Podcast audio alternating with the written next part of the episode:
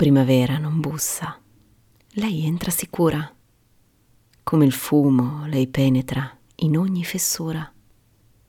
Se avessimo scritto un inizio così, ci saremmo potute fermare, più che soddisfatte e consapevoli del fatto che la poesia basti a se stessa. Ma siccome l'inizio non è nostro, ma preso in prestito a un grande autore della canzone italiana, Fabrizio De André, ci tocca, con piacere, continuare a raccontarvi storie che portino un poco di poesia nelle vostre vite. Almeno lo speriamo.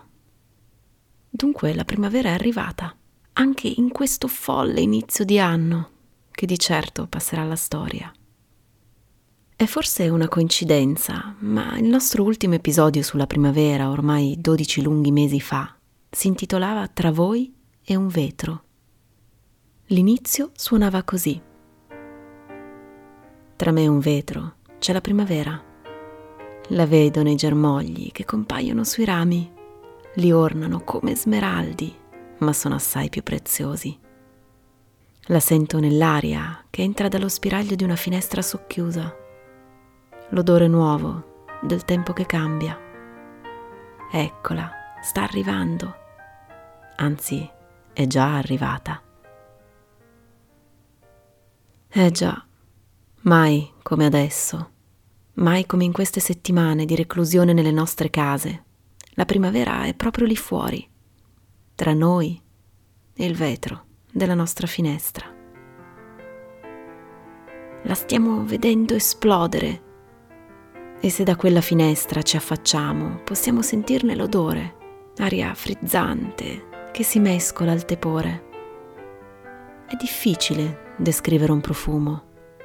Questa primavera, la primavera 2020, sa di un nuovo che si mescola alla paura, all'incertezza, al dubbio. Sempre in quell'episodio vi abbiamo raccontato dell'invisibile degli spiriti che fanno germogliare fiori e piante e regalano agli uomini il grande spettacolo della natura che si risveglia.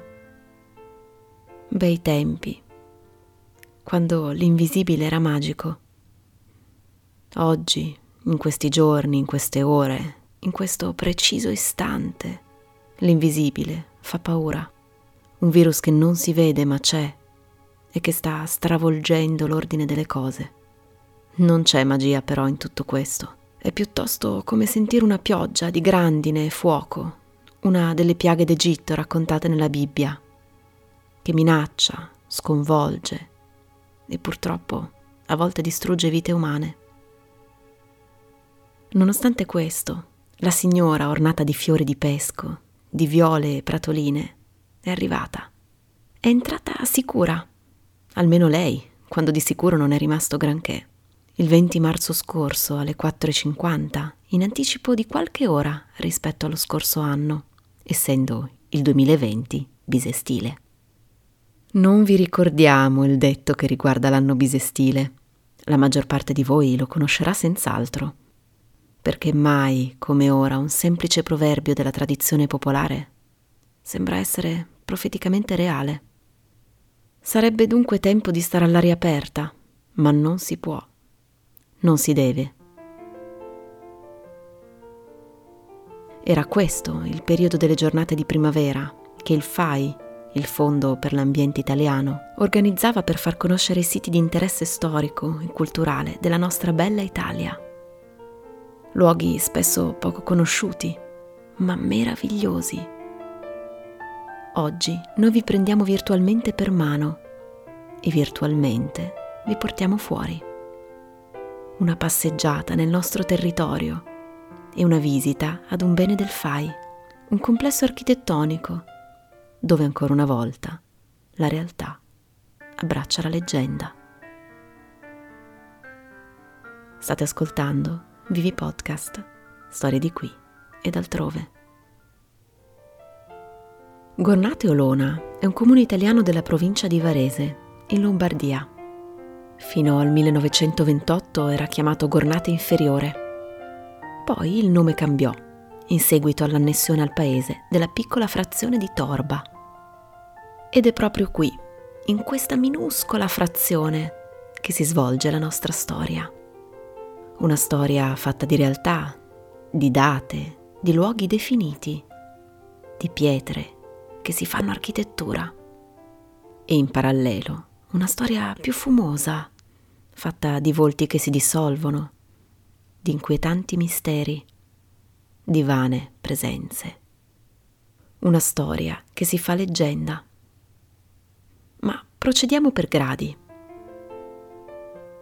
Torba si trova alle pendici dell'altura, su cui è situato il parco archeologico di Castel Seprio, dichiarato nel 2011 patrimonio dell'umanità dall'UNESCO. Un luogo ameno, immerso in una natura fatta di prati e di boschi. In questo luogo sorge un monastero, il monastero di Torba, appunto. Le sue sono origini antichissime nel V secolo d.C. i Romani costruirono le mura di un avamposto militare contro la minaccia dei barbari nei pressi del borgo di Castelseprio. Ancora oggi il torrione di guardia rimane a testimonianza della funzione originaria del castrum, portata avanti anche da Goti, Bizantini e Longobardi. Da roccaforte difensiva, Torba divenne poi un centro religioso, con l'insediamento di un gruppo di monache benedettine che nell'VIII secolo fece costruire il monastero e la piccola chiesa che fa parte del complesso monumentale. Ricordatevi di questo passaggio, ricordatevi delle monache e della loro permanenza a Torba, una permanenza che durò circa sette secoli, durante i quali il monastero ed in particolare la torre furono arricchiti con affreschi ieratici e misteriosi. Nel 400 le suore si trasferirono e per Torba iniziò il declino. Il complesso si tramutò in azienda agricola e nell'Ottocento perse completamente la sua funzione religiosa. Da allora iniziò il suo degrado, interrotto nel 1976 grazie all'opera del FAI. Oggi questo luogo millenario dal passato importante rivive anche alla luce dei continui ritrovamenti di età longobarda. Possiamo a ragione affermare che Torba, questa piccola frazione del Varesotto, sia un microcosmo di arte, storia, cultura e natura, un luogo mistico per le sue origini, un sito dove la natura pare regnare sovrana e dove un mistero sopravvive al susseguirsi dei secoli. I boschi di acace, querce e castagni che circondano il monastero di Torba formano un fitto soffitto di foglie nelle giornate di primavera e i rami spogli si intrecciano altrettanto fitti negli inverni freddi e nebbiosi di queste zone. Il silenzio regna sovrano, soprattutto quando calano le tenebre e la notte prende il sopravvento sulla luce del sole. Sono allora gli animali selvatici a uscire dalle loro tane, animali che vivono la notte. Un fruscio si ode a tratti tra le foglie morte del sottobosco un tasso? Un capriolo? Un cervo? No, questo fruscio non ha quattro zampe, ne ha sei. Conoscete animali a sei zampe o a tre? In effetti potremmo anche parlarvi di strane creature a sei zampe, noi di vivi, ma non è questo il caso. Quindi, se non si tratta di una creatura fantastica a sei zampe, quella che si aggira nei pressi del monastero di Torba, deve trattarsi di altro. Umani. E se la matematica non è un'opinione, le persone devono per forza essere tre. Infatti, è proprio così. Tre persone vagano nelle notti nei pressi del monastero. E non sono solo i passi che risuonano nell'oscurità. C'è di più. Il suono che si ode non è solo quello di un piede dopo l'altro. È come se le foglie secche fossero mosse da uno strusciare di vesti. Abiti lunghi, tanto lunghi da toccare il suolo. Abiti talari. E qui inizia la leggenda. Il secondo piano della torre, il piano che le monache usavano per pregare, è ancora oggi una delle parti più belle e meglio conservate dell'intero complesso. Le suore stesse fecero ornare le mura interne con affreschi. Sulla parete est la glorificazione di Gesù, con il Cristo ritratto in berbe. La Madonna col bambino sulla parete sud, fiancheggiata da una serie di santi e monache. E sulla parete nord il tetramorfo, una rappresentazione di Cristo circondato da quattro animali apocalittici. È proprio da uno di questi misteriosi affreschi, il più misterioso di tutti, che la leggenda di cui vi parliamo ha origine. Raffigura un gruppo di otto monache in processione, sopra le loro teste altrettante sante, che si pensa fossero le protettrici di ciascuna di loro, o le stesse monache raffigurate nella visione celeste a differenza di cinque volti che appaiono sbiaditi dai segni del tempo, tre facce hanno gli ovali completamente vuoti e bianchi. È come se non fossero mai stati nemmeno abbozzati. L'affresco è stato ovviamente oggetto di studi.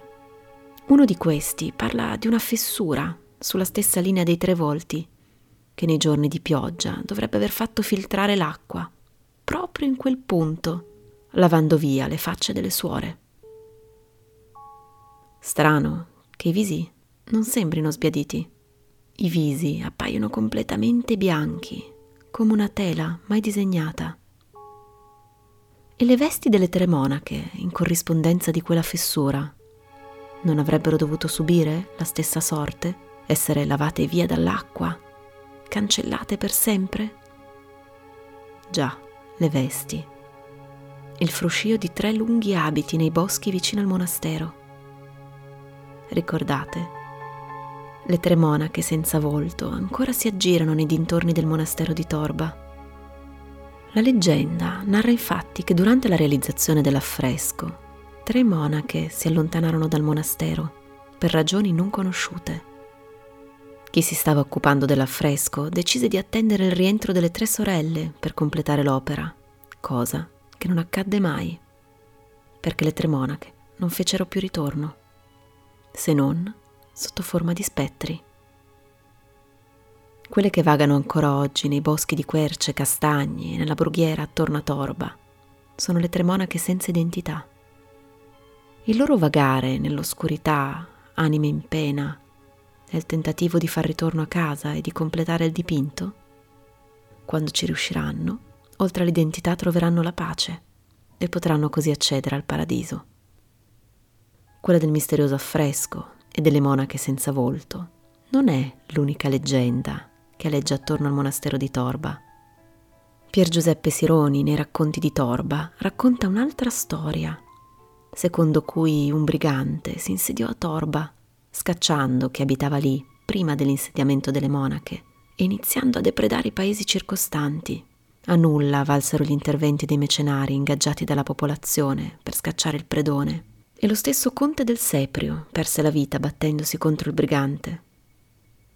Una giovane donna, di nome Raffa, escogitò allora un piano. Sapendo che il brigante sarebbe passato nei pressi del fiume Olona, si fece da lui trovare nuda, a fare il bagno nel fiume. Quando questi la portò nel suo covo, la giovane lo accecò con del sale e iniziò a picchiarlo con un bastone. L'uomo inseguì la ragazza fino in cima alla torre cui lei lo avvinghiò e si buttò con lui nel vuoto. Nella caduta il brigante perse la vita, mentre miracolosamente Raffa si salvò. La giovane, in segno di ringraziamento, fece erigere vicino alla torre una piccola cappella dedicata all'arcangelo Raffaele, ritenuto da lei il suo salvatore. Oggi noi vi abbiamo parlato di nuovo di leggenda, di strani accadimenti che si mescolano alla realtà e con la realtà si confondono. Sperando di avervi distratto anche solo per poco da questo strano ma reale accadimento che ci coinvolge tutti. Sempre virtualmente vi abbracciamo e vi auguriamo, per quanto possibile, una buona, maledetta primavera.